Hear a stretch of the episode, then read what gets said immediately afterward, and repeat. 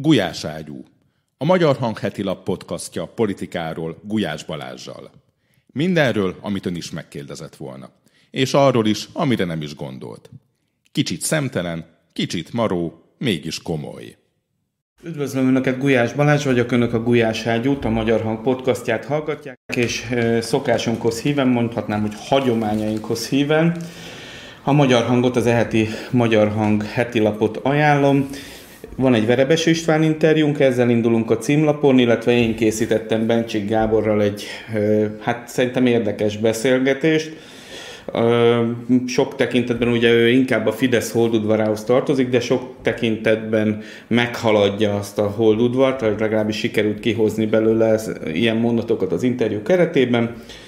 És hát van egy riportunk Száraztónak nedves partján címmel, hát ugye talán kitalálják, hogy ez a Velencei tóról szól, és ezernyi publicisztika, elemzés és különféle érdekesebbnél lélekesebb cikkek, karikatúrák. Úgyhogy vásárolják a magyar hangot, támogassák a független magyar sajtót, és vendégem az eheti gulyáságyúban Lukácsi Katalin. Szia Kati! Szia, és üdvözlöm a kedves hallgatókat! Bajba voltam, hogy téged most hogy kell éppen bemutatni. Hát Beszélgessünk az... erről. Ez egy jó kérdés. Az utóbbi időben valamiért rendszeresen hív egy műsorba egy kereskedelmi csatorna, nem tudom, hogy ezt mit lehet mondani ebből. Tehát az ATV-ről beszélgetünk? kizárásos alapon, még az RTL klub jöhetne szóba, de hogy, és hát ott már elmondtam, meg megkértem őket, hogy ne MMM-esként mutassanak be, és amikor volt oh. a közgyűlés, akkor be is hívtak volna másnap reggel az ATV startba, amit nem azért mondtam le, mert hajnalba kellett volna kellnem azért, hogy még előtte sportolni is tudjak, hanem azért, mert én már megbeszéltem ott a szerkesztőkkel, hogy MMS témában már ne hívjanak úgy, mint MMS, és a, a többi műsor szerkesztője ezt már tudomásul is vette. És én nem is, is a mez, mezet színét kérdezem, hanem azt tisztázzuk egyáltalán, hogy milyen, milyen poszton focizol. Tehát, Tehát politikus, aktivista, most éppen 2022. júniusában júniusában, vagy július elején mit lehet Lukácsi Katalin neve mögé bigyeszteni? Magyar állampolgár, Állást kereső Jó, akkor már megint másképp kérdezem, az ATV-be hogyan... Hitoktató, oh. amiért pont mondtam is már a kamerákon kívül, hogy hamarosan megszólal majd a Magyar Katolikus Egyház, hogy kikérik maguknak, hogy Lukácsi Katalin ne hozzon szégyent a hitoktató szakmára, mert hát nem praktizálok, de ilyen végzettségem van, tehát igazából legitimieként bemutatni, de nyilván a fő végzettségem egyébként a történész, de történészkedni se történészkedek, tehát minden, tehát nem tudom, az a baj, közírónak lehetne nevezni, de hogy Szóval Most nem hol tudom, jelennek lehet... meg cikkeid? A magyar hangban láttam, hogy a választások óta jelent meg egy, egy-két cikked. E, egy, meg a HVG-ben is, tehát hogy köz, publicistaként lehet hivatkozni rám, de hogy most tehát tényleg ilyen átmeneti fázisban vagyok még, pont, hogyha személyigazolványomban nem lehetne mit írni, mm-hmm. tehát ez a szabad, az a legnegatívabb dolgot lehetne, amit abban az időben negatívnak számított, de hogy tényleg ez egy átmeneti időszak a számomra. Van valami, ami munkát végzek, meg ott jelennek még is írásaim, de az hát nem nevezném egyelőre országos ismertségűnek, tehát hogy most az arra jó, hogy túléljek a Márkizaj Péter féle mozgalomból te kiléptél, vagy csak az elnökségnek nem vagy már tagja a mostani tisztújítás óta? Nem, nem, nem léptem ki, tag vagyok, de pontosan azért, mert a számomra az április harmadikai eredmény egyrészt sok volt, sok két kával, meg sok kával, uh-huh. de hogy nem annyira Nyilván traumatizált is, mert azért az egy tényleg nagyon negatív élmény volt, meg sok negatív élmény volt egyébként a kampányban is, tehát úgy, meg már az előválasztási kampányban is a számomra, meg sok minden szempontból már Jó, előtte is. Majd de, ezekről mindről beszélgetünk, ja, de most arról beszélgessünk, hogy, hogy, hogy miért, miért nem vagy már elnökségi tag. És nehogy azt mondta, hogy azért, mert nem vállaltál, hanem azt mondd el, hogy mi az oka annak, hogy... Ja igen, tehát abban a gondolatban voltam benne, csak tényleg ez nagyon intenzív a számomra, hogy tehát számomra az április harmadik választási eredmény azt a következtetésre sarkalt, hogy nekem ezt még emésztenem kell, és hátrébb kell lépnem. Tehát alapvetően még az, hogy önmagában nem vállaltam elnökségi tisztséget, nem kellene, hogy azt jelentse, hogy én mert én nem értek egyet a Péterrel, a mozgalommal, stb., hanem mert csak azt gondolom, hogy ilyenkor illik hátrébb lépni egy ilyen eredmény után, mm. de egyébként nem is értek tehát ez független a kettő egymástól, de nem is értek egyet azzal, ami Mivel? irányba tart. Mivel? Hát, um, A pártosodással, vagy? önmagában a pártosodással nem feltétlen vitatkozok, de én azzal vitatkozok, hogy ilyen gyorsan, egy ilyen eredmény után azonnal lépni valamit lehetetlen, hogy um, normális, ér, épkézláb tanulságokat vonhatott volna le bárki is az április harmadika után, még egy közéleti szereplő is, ráadásul éppen az, aki az egyik leginkább érintett volt benne Péter, um, aki megszenvedte, tehát hogy én most nem bűnbakként rátolom, szó sincs erről, hanem csak, hogy még biztos, hogy nem vonta le a kellő tanulságokat, ezért még nem lehetne hirdetni mozga valamilyen irányt, mm. hogy akkor most előre, um, és ezért nem értek egyet azzal, hogy már most azonnal cselekedni. Magát az, hogy pártot alapít, ezt nem feltétlenül vitatom, tehát hogy erről így önmagában nincs véleményem, arról van véleményem, hogy még nem lehet. Még nem tudhatjuk, kizártnak tartom, hogy bárki is tudná, hogy merre az előre az ellenzék De ez számára. nem, nem egyrészt ne, a kérdésem első fele az, hogy nem igaz az egész ellenzékre, az a nagyon finom és visszafogott kritika, amit most megfogalmaztál a, a saját korábbi elnököddel kapcsolatban. Magyarán, hogy mindenki úgy csinál, mintha semmi nem történt volna április harmadikán, minden megy tovább, az országgyűlésben interpellálgatnak, meg kérdéseket tesznek föl, mint hogyha továbbra is ö, ö, semmi ö, nem történt volna. Mindenki, amit abba hagyott, azt folytatja, pártot, ki pártot alapít, ki nem tudom, elnökségért indul egy pártban, ilyen-olyan. Tehát, mint hogyha, mint hogyha folyna tovább ez a... Elfogadták volna, hogy, hogy Orbán Viktor lesz örök időkig, amíg ő akar miniszterelnök, és akkor ezek között a keretek között kell élnünk.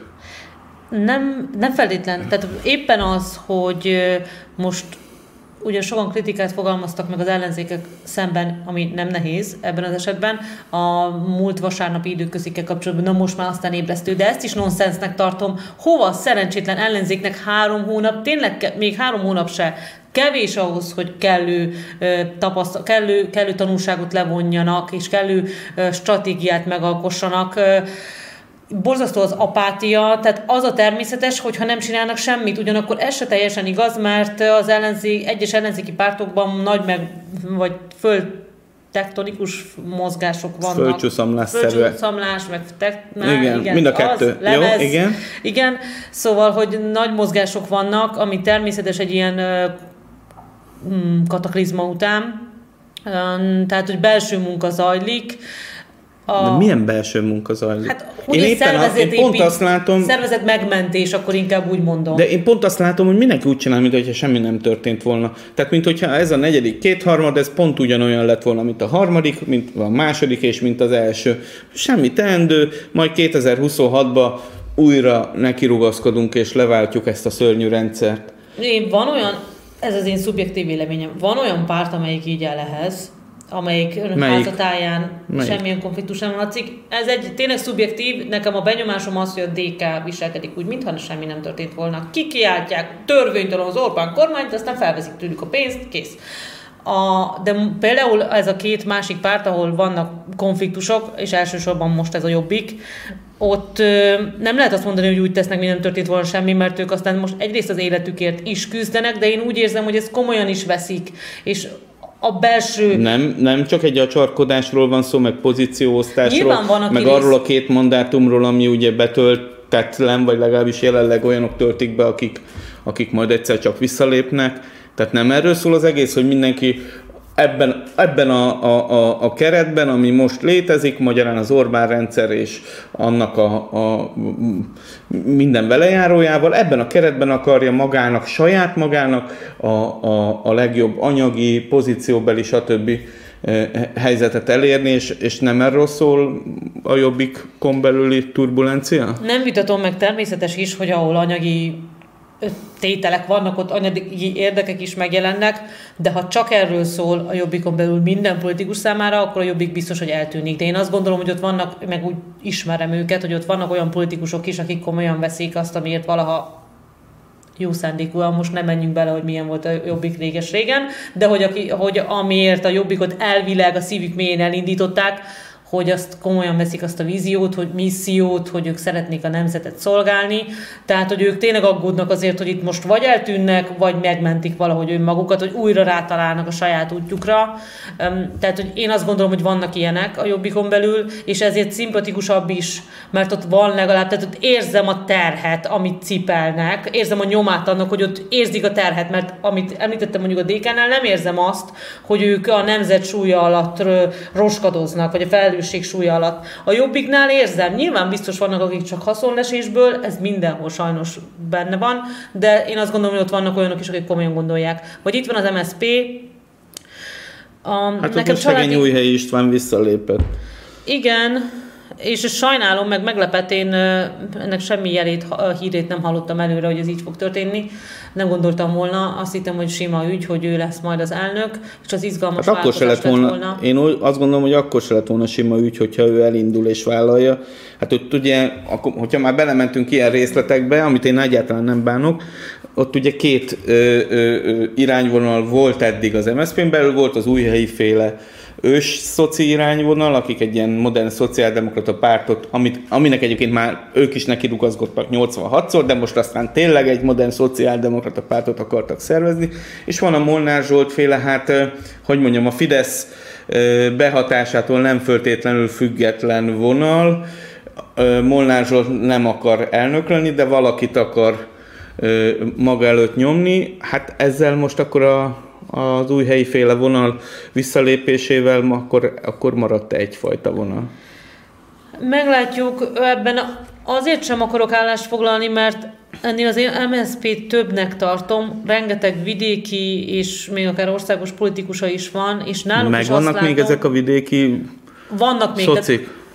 Igazából országosan szinte ők az ellenzék. Tehát a vidéken már a Jobbik szinte teljesen elaprózódott, de a Jobbik meg az MSP, az előválasztást nem lehetett volna megtartani vidéken az MSP uh-huh. Mhm. ö, emberállománya, ez nagyon csúnya szó nélkül. Tehát hiába szoktuk leírni, ö, meg most tegnap is voltam egy műsorban, és ott, jaj, ott legyintettek, meg fogták a fejéket, hogy úristen, még az MSP-ről beszélni kell, de tényleg nem lett volna előválasztás az MSP nélkül, és azért ezt néha ki kell mondani, meg azt is el kell mondani, én már ezt elmondtam egyszer-kétszer, hogy az, a az egységes ellenzéki kampányban az egyik legpozitívabb szereplő az MSZP volt, hiába nagyon negatív a brendje. Tehát, hogy ilyen szempontból emberileg um, szurkolok nekik, mert ott tényleg nagyon sok, vagy vannak ott olyan politikusok, nem feltétlenül ismertebbek, de hogy vannak olyan kétkezi hazáért aggódó emberek, akik jó lenne, ha nem vesznének el, és nem ábrándulnának ki teljesen, és megtalálnak a hát, helyüket. átmennek a DK-ba. Nem hiszem. Uh, nem, keves, inkább van átjárás a Jobbik és az MSZP között, mint a DK és az MSZP között. Jobbik és az MSZP között? Nem azt mondom, csak azt mondom, hogy közelebb vannak szerintem a, jobb, a jobbikosok, vagy a moment, szóval, hogy a DK az nagyon más, mint... Mint az összes többi? Igen, még akkor is, hogyha a Jobbik például összefogott velük. Um, nekem ez a szubjektív érzésem ideológiailag elvileg rokon lehetne, de ha azt veszük, hogy a DK minden csak nem szociáldemokrata, az MSZP meg ebbe az irányba tapogatózna mondjuk Komjáti Imrével például. Hát akkor Komjáti Imrével talán még egy pici veszélyességesebb Akár még nem? igen, de hogy szóval szerintem már csak ideológiailag is nem feltétlenül állnak közelebb egymáshoz.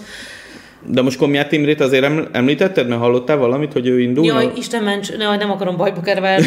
Nem csak eszembe jutott, hogy ő egy hiteles arca igen, egyébként igen. És nagyon... Mm, Tőlem nagyon távol áll, amit gondol a világról, de egyébként valóban Egyébként hiteles. nem tudom, hogy tudod-e róla, szabad ilyet az ő bevonása nélkül beszélnem. Hát de hogy gyakorló ki a katolikus, hívő katolikus. Igen, azt tudom, hogy vallásos. Lehet, hogy még közelebb is áll, mint igen. jó, lehet, hogy ideológiailag, politikailag nem feltétlen jó, hát akkor megdicsértük Komját Imrét is, viszont akkor most már, hogyha belekezdtünk abba a körbe, hogy, hogy az ellenzéki pártokat végignézzük, akkor nézzük már végig, akkor tüzetesen van itt még egy LMP, meg párbeszéd. Az a baj, hogy nem követem annyira a közéletet, hogy ebben ö, rátermettem válaszoljak. De nem követ, akkor ki követi ebben az országban a közéletet, hogyha Lukács Katalin nem követi? Azért, mert az utóbbi időben ugye tényleg fel akarom dolgozni egyrészt a kampányt is, az elmúlt négy évet, meg sok mindent az életemben, és azért nem csüngök a híreken, és például olyan fontos publicisztikákat nem olvasok el, mint mondjuk az interjút Gerencsér Ferencer, ha Igen, a nevét, hm? és Donát Annának most jelent meg éppen a Magyar Hangban, Igen. vagy felületén, vagy a printben, vagy most nem tudom hol írása, és azt a, csak a rezümét vel találkoztam. Tehát ezek nagyon fontos írások ahhoz, hogy például a Momentumról beszélni tudjunk. A Donát Anna más megnyilatkozását is értékesnek találtam, amit már a választás óta tett, és ez a mostani gondolata is izgalmas, mert azt hiszem, egyet tudok érteni vele, csak nagyon fontos, hogy erről nem beszélni kell, hogy mi a stratégia az ellenzék számára, csinálni kell, beszélni már és nem kitalálni kell, meg nem stratégiát kell keresni, hanem tényleg kőkemény politikai munkát kell végezni, nem le kell menni vidékre, hanem a munka zajától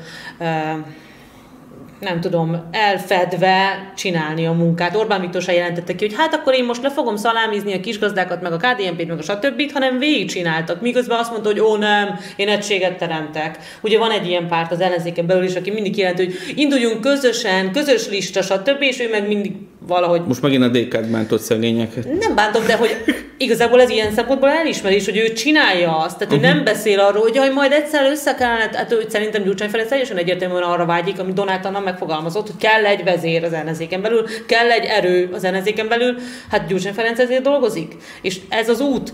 Csak hát nyilván én feltétlenül azt képzelném el, hogy Gyurcsány Ferenc mögött akarnék egyesülni bárkivel, tehát ez így nézőpont kérdése. Nagyon csapongóak voltunk itt az első, első 16 percben, hogyha az órámra nézek. Hát az ellenzéket letudtuk. Tehát nem tudtuk le, mert egy csomó minden elvaratlan szál van, úgyhogy most, most kezdjük az elvaratlan szálaknak az elvarrásával. Hát de 40 perc alatt nem lehet mindent elvarni. Jó, de most akkor varjunk.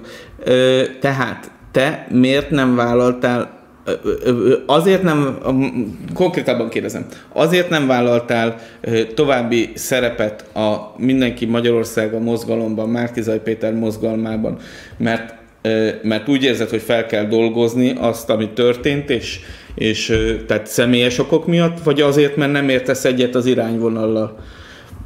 És kiegészítés, hogy az a, az a Magyar György, aki nagyon nem értett egyet a Márkizaj féle irányvonallal, most látom, hogy elnök, mégis elnökségi tag lett a, a, a mostani tisztújításban. Tehát mi, miért nem belülről akarod ö, bomlasztani a, a Mindenki Magyarországa mozgalmat?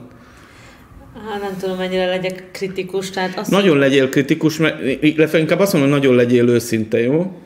Légy Inkább annyit, én nem akarom nagyon belemenni, meg szerintem nincs is értelme, hogy szépen kedvesen fogalmazzak, de hogy nem tudok irányjal nem egyetérteni, mert egyszerűen szerintem nincsen irány, nincs stratégiai irány, és inkább engem ez mm-hmm. is zavar, hogy egy stratégiai gondolkodásnak nem látom a nyomát, de pontosan abból következik, mivel még nem mondtuk le a tanulságot április 3 De akkor semmi. mit kellene, hogy e, e, Márkizaj Péter elvonuljon egy tibeti kolostorba, ahol szakállatnövesztés... Nem, a meteórákba, akkor már inkább keresztény civilizációhoz okay. maradjunk közelebb.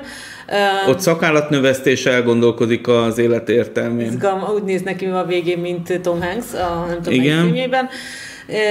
A számkivetett. A számkivetett, igen. Szóval, hogy Mire lenne szükség? Erre mindenképpen szükség lenne Péternek szerintem, meg tehát ugye ezt nem én mondom, nem én találtam ki, én mondtam a személyesen is Péternek, de hogy ezt ugye benne volt abban a valami és benne volt abban a levélben is, ami nyilvánosságra került. Tehát szerintem ez elemi érdeke fizikailag, lelkileg minden, hogy Péternek, hogy egy kicsit ö, hátrébb lépjen, nyilván nem vonulhatna el, mert polgármester, de akkor csak foglalkozzon hogy vásárhelyen is kész. Um, de ugye ezek a mondások, ami Péter sokszor szokott mondani, hogy örül, hogy mindenki tökéletes, csak ő hibázik, tehát hogy ebből azt, következt, azt a következtetést vonom le ilyenkor, hogy nem sokat tanult még egyenlő április harmadikából. Én tisztelem, becsülöm, ezt neki személyesen elmondtam, és én nagyon örülök neki, hogy annak ellenére, hogy az én, ez a levél a nyilvánosságra került tőlem, nem romlott meg a kapcsolatunk, és ő is elmondta, hogy igen, tudja, hogy az én szándékom őszinte is tiszta, és én is többször nyilatkoztam arról a nyilvánosságban is, hogy én nem akarom Pétert, nem értek egyet a bűnbakkeresésben azzal, hogy mindent rálőcsölünk, mert ez tényleg igazságtalan, és ez nem is igaz. Tehát ennek örülök, és nem is akarok nagyon belemenni, ez nem az én tisztem, hogy Márkizaj Pétert kritizáljam, ez vagy Márkizaj Péternek a feladata, vagy a saját MMM-ben aktivitást vállalók feladata, vagy pedig a nyilván a többi ellenzéki pártnak. Kati, most egy kicsit, kicsit hogy mondjam, hát nem vagy korrekt, azt kell, hogy mondjam. Mert nem csak egy, egy belső levélben, ami aztán kikerült valahogy a médiához, bíráltad a párt, illetve a mozgalom vezetőjét, Márkizaj Pétert, hanem én olvastam a HVG-ben is egy publicisztikát, amiben gyakorlatilag ugyanazokat írod le, talán egy kicsivel szabatosabban, mint abban a bizonyos belső levélben, és annak az a konklúziója annak, a, annak az írásnak, hogy Márkizaj Péterből könnyen válhat a második Gyurcsány Ferenc. Uh-huh. Igen, ez igaz. Szeretek úgy tenni, ó, hát vagy dekódolja, aki dekódolja, de hogy nyilván abban nem, mond, nem írtam le egyértelmű Márkizaj Péterről, azt gondolom, hogy, hanem az egy publicisztika Jó, de mondjuk 70-es IQ felett, 70-es IQ felett bárki tudta ezt dekódolni. Én a 71-es IQ-mal 71-es IQ-mal sikerült dekódolnom. De de az se egyértelműen azt mondom, hogy már pedig Márkizaj Péter az új Gyurcsány Ferenc, hanem... Hanem, hogy az válhat belőle. Igen, de, és azt se írom le, hogy ő, de a való igaz, hogy a választás után volt egy mély völgyem, a gyászfeldolgozás időszak, tehát volt egy olyan hullámom, hogy én is elég negatívan láttam. A bűnbaknak azért nem, de hogy tényleg túlszaladtam a kritikával, mert jobban de akkor ezt most már visszavonod? Vagy? Nem, de, hm, hogy azért írtam meg, az a cikk abban a tudatban született, hogy Márkizaj Péter tényleg tudatosan ő még továbbra is az ellenzék vezető erejének tartja magát, de azóta ő sokat Ez beszéltem vele. Szerinted? De az kiderült a számomra, hogy Péter uh, személyesen is átéli azt a sokkot és traumát, amit ért április harmadika, és az, uh, tehát, hogy annyira nem, hm, nem hiányzik belőle a empátia, vagy nem érzéketlen, hogy nem veszi észre, hogy micsoda változás, cezúra április harmadika. Tehát ezt ő felfogja. Uh-huh. Csak a nyilvánosságban egyszerűen máshogy kommunikál, nyilvánosságban ez nem látszik annyira. De, te, de egy politikusnak számít az, hogy veled magánbeszélgetésben mit beszél erről, meg hogy hogyan, hogyan véle, vélekedik Politikus, erről, Kati? Nem, politikusnál nem számít, de nekem emberileg számít. De, de hidd el, hogy a hallgatókat se érdekli az, hogy ti, mint két magánember, miről dumcsisztok. Ez természetes, csak most azt kíván, arról voltál kíváncsi, az érdekli, egy politikusból annyi érdekli, amennyi megjelenik a kommunikációban. És a kommunikációban Igen, és én speciál, de érdekel a te véleményed is, én speciál nem látok különösebb változást, nem látok belátást, nem látom a hibák belátását nem azt mondom, hogy ez érdekelje az olvasót, vagy a hallgatót, hanem csak kérdeztél tőlem, és erre törekszem válaszolni, tehát hogy ami bennem zajlik, tehát erről próbáltam Jó. beszélni. Kicsit mentegetve magam, hogy most miért is írtam azt a cikket. Egyébként tartom csak azt, azt a vehemenciát, Szóval, hogy ahhoz képest, hogy én most azt mondom, és védem Pétert, ahol csak tudom, ahhoz képest tényleg az kontrasztos az a cikk, de hogy akkor azért ezt akartam megmagyarázni, hogy kicsit máshogy éreztem Jó. a viszonyulásomat Péterhez, de hogy nem akarom őt ennyire cizellálni, és ennyire felengére állítani, mert, mert tényleg érezzünk bele, aki akarja, nagyon nehéz helyzetben van, és nagyon igazságtalannak tartom, amit ő átélt, egy tragikus hős ebből a szempontból, hogy őt és ezt meggyőződtem róla, ezért is volt fontos, hogy beszélgettünk azóta, őt tényleg csak az vezette, volt egy rögeszméje, azt lehet kritizálni. Mármint az mi volt? Hát ez az összefogás, hát leváltani az Orbán rendszert, mert a haza érdeke az, hogy uh-huh. ezt mhm. leváltsuk bármiáron, szinte bármiáron, és hogy ő ebben tud segíteni, azt gondolta, és tényleg ezért görcsölt, tehát az, amit gúnyolottunk is a Direkt 36 cikkben, vagy gúnyolódtál te is Direkt 36 cikkben megjelent, hogy inverz, sötét háttérrel, inverz ja, tudom én, mi nem lehet lehet nyerni. Tehát, hogy ezek a, a mikromenedzselés, ami nyilván nem egy vezetői erény, ez is az, azt mutatja, hogy a lelke utolsó rostjáig is azon aggódott, hogy úristen, ez a felelősségünk, kötelességünk, hogy megmentsük a hazát az Orbán rezsimtől, és tehát, hogy ő igazából tényleg csak a hazáját aggódva hozott rengeteg áldozatot de és dolgozott végig. Nem csak ezt végig mondom. Ne, hát vannak, akik azt vitatják, hogy ő tényleg egy pozitív szereplő akként, hogy ezért áldozatot hozott. Más kérdés, hogy tény, nyilván mekkora sikerrel, de végigmondom, és hogy ezek után, hogy ő tényleg áldozatot hozott, és ö, ezért nagyon keményet, a végeredmény az, hogy április negyedikén mondjuk egy validegenekkel találkozik valamelyik magyar benzinkúton bárhol az országban, és látja a tekintetükben azt, hogy megvetik a propaganda miatt.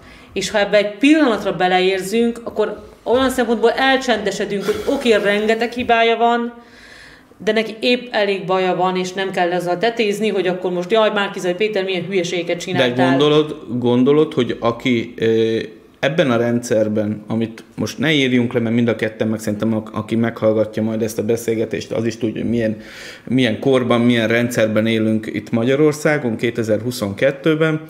Ebben a rendszerben, aki elvállalja az ellenzék listavezetését és miniszterelnök jelöltségét, annak nem kell arra felkészülnie, hogy a benzinkuton a megvezetett emberek csúnyán néznek rá?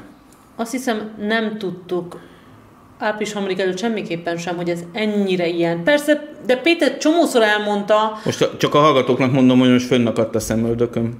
De hogy tehát ennyire... Ugye Péter azért is vállalta a miniszterelnök jelöltséget, és azért volt olyan el, ö, mm, mi ez megkérdőjelezhetetlen, vagy megingathatatlan, amikor volt az előválasztási húzavon, hogy kilépjen vissza, hogy hát de engem nem lehet összegyurcsányozni. Tényleg ez volt a fejében. Hát pár hét alatt Egyébként, sikerült. Igen, tehát abban igaz, igazat kell adjak neked, hogy én, azt én sem gondoltam, hogy, hogy ilyen könnyen összegyújts. Az, abban biztos voltam, hogy meg fogják próbálni, de hogy ennyire könnyen ö, sikerülhet, ez azt mutatja, hogy már annyira kiépült a rendszer, hogy... Ö, hát hogy... nekem a nagybátyám, aki ö, hát velem régi fideszes, tehát ez a tipikus Fidesz kemény mag, uh-huh. aki azért valamit gond, bár bocsánat, hogy ezt mondom, nagyon kedves ember, és tisztességes, de hogy mm, szokott molykor nem fideszes tartalmakat is fogyasztani. Egy-két héttel az előválasztás után már azt mondta, hogy igazából már Kizaj Péter már rosszabb is, mint Gyurcsány Ferenc. Leesett az állam, hogy ezt nem hiszem el. És ezek után, hogy még fél évig tudta hallgatni a gyurcsányozást, és ezért engem mérhetetlenül felháborított, hogy ezek után képes ez az említett politikus azt mondani, hogy Dobrev Klárával nyertünk volna, tehát hogy azért tényleg a korrektségnek is Ez Gyurcsány Ferenc mondta. Igen, de hogy... Egyébként Dobrev Klárával nyertetek volna? Nyilván nem, viszont az biztos, hogy egy sokkal mentálisan egészségesebb kampány lett volna azért, mert Dobrev Klára csapatjátékos, tudja, hogy egy politikusnak mi a szerepe, ez sokaknak lehet, hogy nem tetszik, mm. ez az élére vasaltság, meg hogy azt mondják, hogy Te álljon... technokratább, vagy ilyen hát nem tudom, kimódoltabb? Az bizt... Tehát ezt lehet mondani így negatívan, hogy megcsináltabb is, de az is, tehát ez lehet pozitívan ez, hogy csapatjátékos. Igen, világos. Tehát, hogy ő tartja magát a szabályokhoz, és azért egy fontos egy ilyen küzdelemben. De akkor ezzel azt is mondod, hogy a te mozgalmad vezetője nem csapatjátékos? Ugye ez benne volt a levelemben, látszott a Tételezzük föl, hogy van egy, legalább egy hallgató, ja. aki nem olvasta Ezt most csak azért, levelet, amit Nem azért mondtam, hogy úristen, hát én nem akarom ismételni magam, hanem csak azért, hogy nem akarok több kritikát megfogalmazni, mint a muszáj, és ezt már meg, ki, megfogalmazó, tehát kiderült rólam, hogy én ilyet egyszer már írtam, és akkor mm. emiatt merek erre rábólintani, de természetesen nem volt az. Szóval ja. Dobrev Klárával nyertetek volna? Vagy? Nem, azt mondom, hogy nem, nem, nem. Csak mondom, mentálisan egészségesebb lett volna a kampány. Oda az mit jelent, hogy százalékokban is mérhetően közelebb lett, lett volna az ellenzék a Fideszhez? Vagy? Hát, ne... Tehát én, nekem van egy olyan hipotézisem, amit persze nyilván nagyon nehéz igazolni, hogy ezen a választási rendszerben csak kétharmadot lehet szerezni. Ezt egyszer már négy szem közt, meg hat szem közt beszélgettünk is róla. Nekem van ez a ma- gondolatom. És Ezt ezért... mire alapozod egyébként? Egyrészt a választási rendszerre magára, meg, a, meg az egész nem politikai rendszerre is. Uh-huh. Tehát itt vagy kétharmadot lehet szerezni, mert a Fidesz kétharmadot tud szerezni, mert minden erőforrása megvan hozzá, vagy pedig akkora nagy törés történik, hogy akkor a másik erő szerez kétharmadot. Ugye erről Tölgyesi ezt pedzegette is, hogy nézzük meg Budapesten igazából sokkal aránytalanabb eredmény született, és pedig azt mondanak, hogy a Budapest a demokrácia fellegvára, mert hogy az ellenzék győzött majdnem az összes kerületben. Ehhez képest igazából aránytalanabb eredmény született, tehát hogy ezért is mondhatom azt, talán nem alaptalanul, hogy itt csak kétharmaddal lehet győzni. Visszakanyarodva a HVG cikked állításához, végső konklúziójához, az, az, az mikor jelent meg? Az valamikor ott közvetlenül áprilisban, ugye? Igen, április. Tehát mondjuk két van. és fél hónapja. Szerinted azóta beigazolódott az a, az, az állítás? Magyarán, hogy, hogy tovább ment Márkizaj Péter a Gyurcsány Ferencé vállás útján?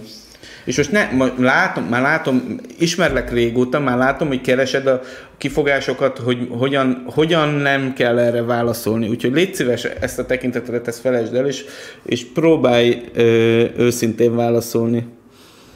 Ahhoz, hogy valaki Gyurcsány Ferencé váljon, ahhoz erős politikai szereplőnek kell lennie. Ez egy fontos kritérium annak, hogy Gyurcsány Ferencé váljon mindenkire bízom ezt, hogy eldöntse, hogy Márkizai Péter egy jelentős, fontos személyisége a majai magyar közéletben. Jó, ez egy korrekt válasz volt, most megdicsérlek. Lépjünk tovább. Mi a pártalapítást te miért tartod elhibázottnak? Vagy csak elsietetnek tartod? Ezt, tehát, hogy mint mondtam, a pártalapítást önmagában nem kifogásol meg. Én azt gondolom, hogy tehát önmagában semmi a pártalapítás. Mert lehet jó is, rossz is. Itt a lényeg az, hogy tehát így mindenképpen elsietett. Vagy lehet pártot alapítani, de csöndben áttérben, hogy majd egyszerűen csak előttör. Mert úgyis ez lesz, hogy ősz elején fogják megalapítani ezt a pártot, akkor bánatnak nem lehetett volna ezről hallgatni, amit többen tanácsoltak ugye Péternek, hogy szépen háttérben, csöndben szervezze meg, aztán majd októberben, mondjuk a szülinapomon, elő, csak viccből mondom, mondjuk. nem muszáj pont akkor. De azért jó lenne. De akkor október 23-án, tök mindegy, vagy az előválasztási győzelem évfordulóján, hogy legyen valami politikai tartalma, ráadásul az MMM is 16-án alapult meg, hogy hogy akkor bejelenti, hogy most, ah, itt van már, meg lebeszéltem az XYZ-vel, ott állnak mellette a színpadon, tehát nem az a szokásos, hogy ja, a médiából értesül az XYZ, hogy Péter emlegette, hanem már ez mind stratégiailag végig van gondolva a következő lépés is, hogy és nem ám az, hogy a április 3 óta egyfolytában nyilatkozok mindenkinek is, hanem április 3-ától egy-két interjút adtam, és azóta csönd, és mindenki issza a szavát, hogy úristen megszólal a volt miniszterelnök jelölt, na mit mond. Na hát így is lehetett volna, de hát nem, nem így lett. Ez, ez, ez miért nem így lett vajon? Hát Márkizaj Pétertől és az MMM vezetőségétől kell megkérdezni. Ki lesz benne ebbe a pártba? Van róla információd? Mert én eddig csak olyan nyilatkozatot hallottam, akik deklarálták, hogy kik nem lesznek benne ebben a pártban. Tehát tudsz olyan nevet, aki, aki ismert név, és, és, és biztosan hív ennek a pártalapításnak? Tényleg nem tartom olyan túlzottan jelentősnek, de ahogy értesültem róla, tehát Márkizai Péter az egyik, és Bana Tibor a másik, ő nyilatkozott is erről a volt jobbikos volt országgyűlési képviselő. Igen, máshogy nyilatkozott volna erről a nyilvánosságban, most nem rémlik, de hogy ők ketten alig, ha nem. Uh-huh. És ez, ez így mondjuk elég lesz szerinted? Hát nyilván nem, egy, egy de még nyilván lehetnek mások is, meg szóval ez önmagában még nem befolyásolja, hogy mi legyen ezzel a párttal. Majd meglátjuk. De tényleg olyan túl sok szót én azt gondolom fölösleges csinálni. Már csak azért is nem, mert még nem tudunk semmit, majd lesz, ha lesz. Hát valamelyik kutató cégén azt láttam, hogy 5, 5%-ra mért te a, egy nem, a nem létező Márkizaj Péter pártot. Ha lenne pártja, valahogy, valahogy így, így lett feltéve, egyébként nem, így lett feltéve, és 5%-ra mérte. Aztán semmelyik másiknál nem láttam ilyet.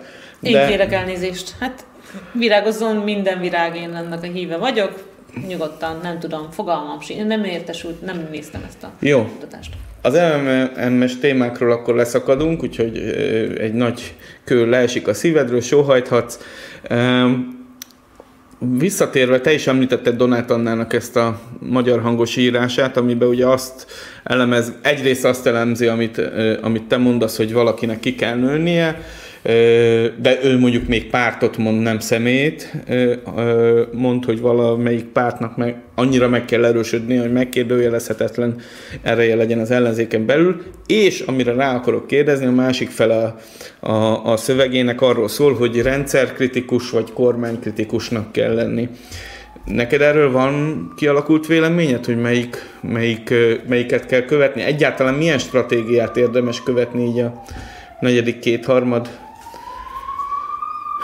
négy, éve, négy évében 2022-től 26-ig? Azt gondolom, egy olyan ö, para, paradigmaváltást kell el ö, megcsinálni, végig elvégezni az ellenzéknek fejben, hogy eldöntse, hogy én csak a saját fejem szerint gondolkodom és politizálok, hogy amit, meg amit az én elitem buborékom elvár tőlem, vagy pedig tényleg a magyar állampolgárokból akarok kiindulni és szerintem ezt a paradigmaváltást eddig még, vagy ezt a döntést nem hozta meg az ellenzék, uh-huh. mert ö, nem szembesül, ez a le kell menni vidékre, ez azt jelenti, hogy majd én akkor érzékenyítem a vidéket, ami Igen. egy nyilván dehonestáló is. Meg azt jelenti, hogy évente egyszer megjelennek egy mondjuk egy tízezres járási székhelyen, és akkor ki van pipálva. Semmit nem ér, tehát hogy ugye ezt tapasztaltuk meg, és sok nyomtas teisás szórólapozó ezt át is szenvedte.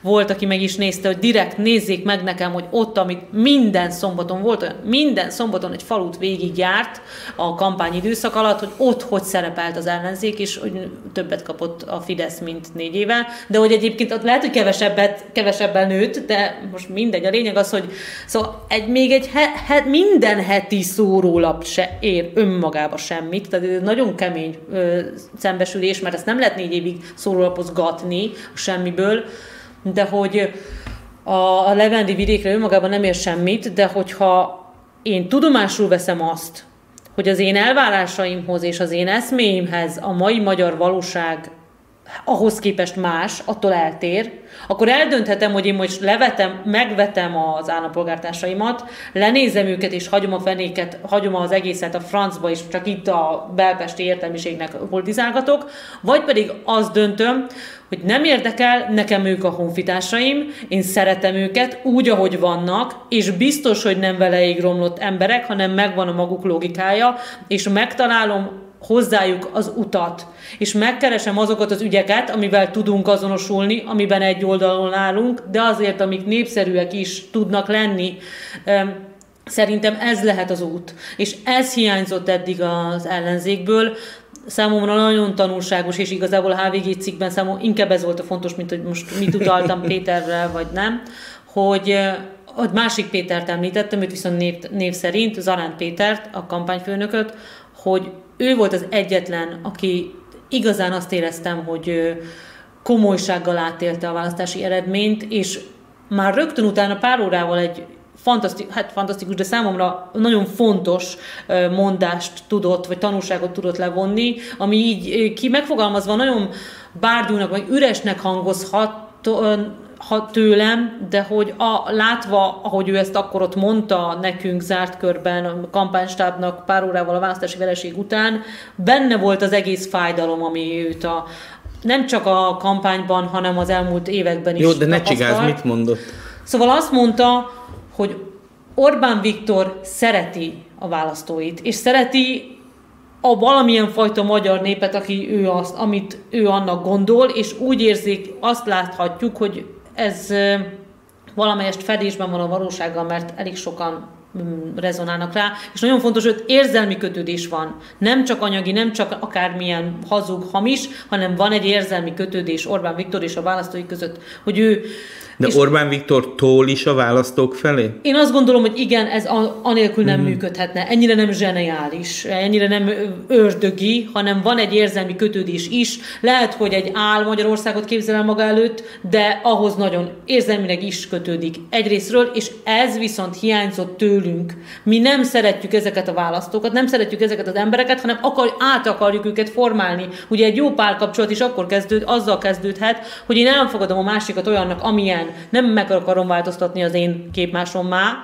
hanem elfogadom őt olyannak, amilyen, és együtt közösen megalkotunk valami újabb minőséget. És ez hiányzott eddig, és én ezt írtam bele pont a, a ebben a HVG cikkbe, hogy, és akkor kicseréltem, hogy kicsit elfogadhatóbb legyen, hogy nem is az, hogy szereti Orbán Viktor a, a választókat, hanem hogy elfogadja olyannak, amilyen, és ezt talán tényleg már jobban ö, egyet lehet vele érteni, mert nem annyira a lírai, és talán De ez a rend az, az, az, az, a szeretett szót használta, uh-huh. de szerintem ez alatt azt értette, hogy elfogadja olyannak, amilyen, tehát nem akarja Orbán Viktor megváltoztatni, hogy te nem vagy elég demokrata, öcsém ott ö, Halmán, nem, elfogadja, hogy abszolút nem vagy demokrata, egyrésztről lehet azt mondani, hogy persze ki is használja ezt, de hogy, hogy ahhoz szól hozzá, elfogadja őt olyannak, amilyen. És azért is fontos nekem ez a HVG cikk, hogy ezt leírtam, még csak ezt befejezem, mert utána Csák János, ha nem keverem össze a valamikori fradista futballszakért, foci edzővel, ő is valami Csák, Igen. bocs. Szóval, hogy a miniszter úr, ha a Mandinernek adott egy interjút, és ezeket a mondatokat mondta, hogy az ellenzék tanulja meg, hogy mit jelent az, hogy szeretem a választóimat, és lehet, hogy ezt pedzegetik, de még az út elején járnak, és teljesen megdöbbentem, hogy úristen, csak nem olvasta az én HVG cikkemet, de félek nem, de hogy nagyon izgalmas volt számomra, ugye soha nincs ez, újságíróknak se az az élménye, ellenzéki politikusoknak se, hogy párbeszédbe kerüljön egy ö, kormánypárti potentáttal, és ez egy kis ö, katarzis élmény volt a számomra, hogy na hát lehetne egy ilyen világ is, hogy kur- diskurzusban állunk. Hát pedig nagyon figy- figyelni figyelnek, a, abban biztos vagyok, sőt. Egy, most az új kormányban csak egy anekdotát, vagy egy ilyen bomont hadd mondjak el. A most az új kormányban hát miniszteri posztot szerző fideszes politikussal beszélgettem még a választások előtt, és mondta, hogy hát nagyon olvassa a magyar hangot, és micsoda jó írások vannak benne, és hogy élvezi, és mondtam neki, hogy de azért előfizetni nem mersz rá, ugye? Hát igen, azt az, az nem, minden héten megveszem inkább a, a spárban, mondta ő. Úgyhogy figyelik, meg, meg olvassák, meg szóval nagyon is figyelnek erre.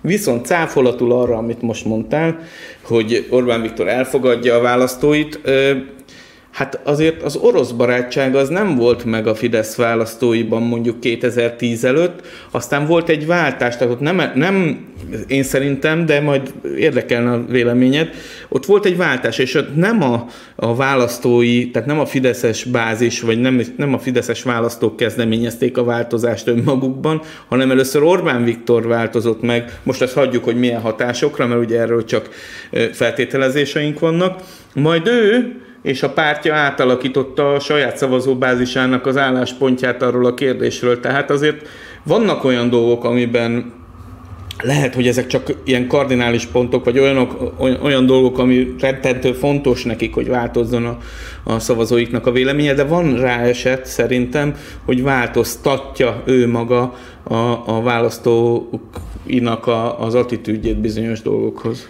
felerősíthet folyamatokat, de itt azt gondolom, hogy sajnos nem az történt, hogy Orbán Viktor rossz irányba terelte a választóit, hanem csak a Fideszes szavazó, a valamikori Fideszes, vagy a Fideszes szavazó rétegnek egy elit része volt az, aki orosz ellenes volt és nyugatpárti. De mindig, és a tömeg. De mindig a, mindig a krém, ilyen kérdésekben mindig a krém ilyen határozza meg az értelmisége, a holdudvara. Most ezernyi kifejezéssel illethetnénk ezt a réteget, ami után aztán a többiek, a nagy tömeg megy, nem? Tehát ez így... Igen, lehet ez is, de én azt gondolom, hogy ez kicsi mélyebb ennél. Tehát, hogy öm, nem, nem, nem tudom, hogy hogyan tudok politikailag korrekt, vagy nem akarok inkorrekt lenni, de hogy akkor segítségül hívok egy kutatást. Igen, most az végem lesz. De hogy tehát hogy segítségül hívok egy kutatást, most nemrég hozta ki a politika kapital és a medián azt hiszem, hogy a, az oltás szkeptikusok és a mm, orosz propagandát elfogadók azok úgy van át komoly van átfedés. Át, átfedés. Egyetlen egy kivétel van a Fidesz és a mi azán kérdésében az oltás pont ez, hogy nyilván a propaganda az tolja az oltáspártiságot, viszont az nagyon helyesen. Is, abszolút nagyon helyesen, de az orosz pártiság az már kérdéses és tehát itt is látszik a Orbán Viktornak a delikát helyzete, hogy nem mer azért, vagy nem, igazából se ide, se oda nem áll. Mert pontosan tudja, hogy a szavazó rétege az már full Putyin. Ellenben talán én azt gondolom, hogy most nem vitatom el tőle. Én annyit abban alakultam például nagyon sokat Árba és Amerika óta, hogy letettem a Orbán Viktor démonizálásról, nem gondolom őt már démonikusnak. Nem tartom egy, Hanem... ő is, őt is egy maga módján tragikus hősnek tartom, aki belefáradt abba a 98-as polgári eszménybe, amit még amit építgetett 89 óta is megért 98-ra, uh-huh. ott 2002-ben írt egy akkora tragédia, amiből ő egy sikeres politikailag sikeres tanulságot, de emberileg egy ö, korruptságot ö, ta, következtetés vont le, és úgy a, ilyen szempontból a, a néphez korrumpálódott, ami most egy negatív állítás a népről. Ez az, amit Orbán Viktor nem mond. Tehát, hogy ő nem mond soha, hogy én most lesüllyedtem hozzátok, mert akkor ezzel kipukkan a nimbusza. Na de visszatérve, szóval, igen. bocsánat, de hogy tehát a lényeg az, hogy itt szerintem Orbán Viktor nem átalakította a választórétegét. Jászboldogházán lesz egy időközi választás, és egy nagyon kedves idős nénivel beszélgettem, óvónő, vezető óvónő volt, egy jó tét léle, tehát egy, egy átlagos nagymama, még friss, fit, követi az eseményeket, és azért nem gyűlölködik, de fideszes, Beszélgetünk, beszélgetünk, beszélgetünk, és egyszer csak azzal a mondattal sokkol, hogy hát neki annyira szimpatikus lett az utóbbi időben, ezt mm, aláhúzom kétszer-ötször, az utóbbi időben Putyin. És akkor így Az rá, utóbbi időben. Hogy mi, milyen? Mi? És akkor próbálok nem ö, reagálni, mert most annak semmi értelme nincs, hogyha elkezdek itt ö, keresztes lovakként, hogy de hát ő egy népírtó szörnyetek, és hogy lehet is maga egy szörnyűség, és ő bla, Tehát nem, hanem akkor kicsit lefagytam, de hogy hát nem mondtam azt, se ezt, se azt, hanem akkor inkább váltsuk témát, de hogy ez a sokkoló. És nem indok... Ja, nem, hát de, nem, és de hogy ez, jött ez a mantra. De mivel indokolja néni, hogy... Hát, hogy hogy kiírtad 300 vagy 400 Nem, gyereket? hát itt igazából az Zelenszky háborús, háborús mm, háború kirobbantója, mert ő kiprovokálta ebből a szegény Oroszországból és Putyinból, hogy Megyek az utcán, megvédi önmagát. sétálok az utcán, szembe jön egy kigyúrt kopasz fickó, pofonvág, és hát úgy, valójában az az én hibám, mert hát miért sétáltam pont ott. Minek mentél oda? Igen, igen. igen. Tehát, hogy ez tehát ez sokkoló volt számomra.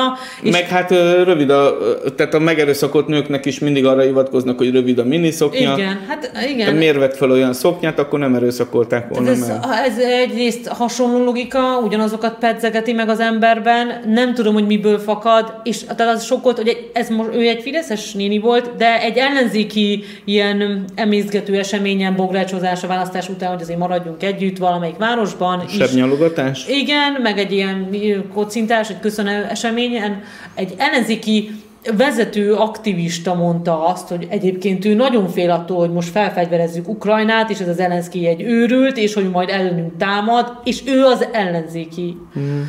Tehát, hogy elképesztő számomra, hogy, és ezt nem hiszem, egyrészt nyilván hatása van annak, hogy a propagandában, a megyei lapokban, a, és még nagyon fontos, hogy például a zenei rádiók perces híreiben, és a foci meccsek közben az egyperces hírekben olyan tálalással kapja a híreket, hogy igazából ez a Zelenszky egy idióta görény, hogy a választókorú népesség, ezt úgy tálalta ez a medián politika kapital kutatás, hogy jaj, csak 20%-a, de könyörgöm, a választókorú népesség ötöde azt gondolja, hogy Bucsát valójában az ukránok csinálták. Tehát ugyanaz, mintha azt mondanánk, mint hogyha a magyar népesség ötöde azt mondaná, hogy igazából a zsidók magukat írtották ki holokausztban, hogy jó megvádolhassák ezzel a nem tudom kiket. Tehát Úristen! És ezt itt kell nekünk egy váltást csinálni, hogy erre nem azt mondjuk, hogy ez a 20% egy megáltalkodott gonosz résztvevő, hanem itt állnak ők szellemileg. Velük kell valamit kezdeni, fel kell őket emelni, de nem úgy, hogy én leereszkedek hozzájuk, én a fantasztikus polgár, hanem nekünk is tudatá, tudatunkban kell lenni abnak, hogy mi is gyarlók vagyunk, nekünk is megvannak a korlátaink, nekünk nem ebben. Nekem az is egy fontos tanulság április harmadikának, meg igazából felnyílt a szemem, ezt eddig is láttam, hogy egyébként ez úgymond demokrata értelmiségünk is antidemokratikus tud lenni, mert megkurcoljuk rögtön azt, aki kicsit kiszól a kánonból. Mm. Itt van a szerencsétlen kétfalú kutyapárt esete, és itt van az a pillanat, hogy én magam is bűnbánó tudok lenni, és megkövetem nagyon sok kétvarkú kutyapárt aktivistát, és megkövetem a saját barátomat jásságban, mert én nagyon dühös voltam arra, hogy el akart indulni valaki ott Kertész mellett még, Pócs János ellenében, hogy úristen, miattad fog Pócs János győzni, és ez gyalázat, és a jásság érdekes, stb. stb. stb. és ez megbocsáthatatlan vétek. Hát 60%-kal nyert Pócs János, nem a kétfarkú kutyapárt, aki egyébként rajthoz se tudott állni, tehát hogy nagy-nagy bűnbánattal tartozom én is, a két farkú kutyapártal szemben, és viccesen meg is fogalmaztam, hogy többet ért volna, hogy egész kampánystáb inkább ő nekik kampányol. Azzal kezdtük ezt a beszélgetést, kedves Katalin, hogy hogy kerestem a címkét, hogy melyik címke. Hát jó, hogy nincs rajtad a politikus, hogy nem azt választottad, azt mondtad, hogy magyar állampolgár, hogy ez a címke élik. Jó, hogy nem élik rád a politikus címke, mert ilyet politi- magyar politikustól még nem hallottam, hogy, hogy megkövessen valakit ilyen rövid időtávban. Most megdicsértelek, ne, néz, ne most ilyen kikerekedett szemekkel nézett rám, Kati. Nagy szóval ez dicséret volt, jó, legalábbis tőlem ez annak számít. Okay. Szóval, szóval igen. A, azt, mert nagyon elszaladt az idő, ugye jó társaságban szalad, azt akartam még megkérdezni itt a végén, hogy ha már azzal kezdtük, hogy, hogy milyen címke illik Lukácsi Katalinra, milyen címkét fogunk rajtad látni a, a jövőben? Tehát ez alapján, a, a közel egy órás beszélgetés alapján én nem tudom elképzelni, hogy te ne politikával foglalkoz, vagy konkrétan frontpolitikával, nem tudom, hogy mondják ezt, tehát, na, tehát politizálással. Te is így tekintesz magadra? Én nagyon-nagyon szeretném szolgálni ezt az országot.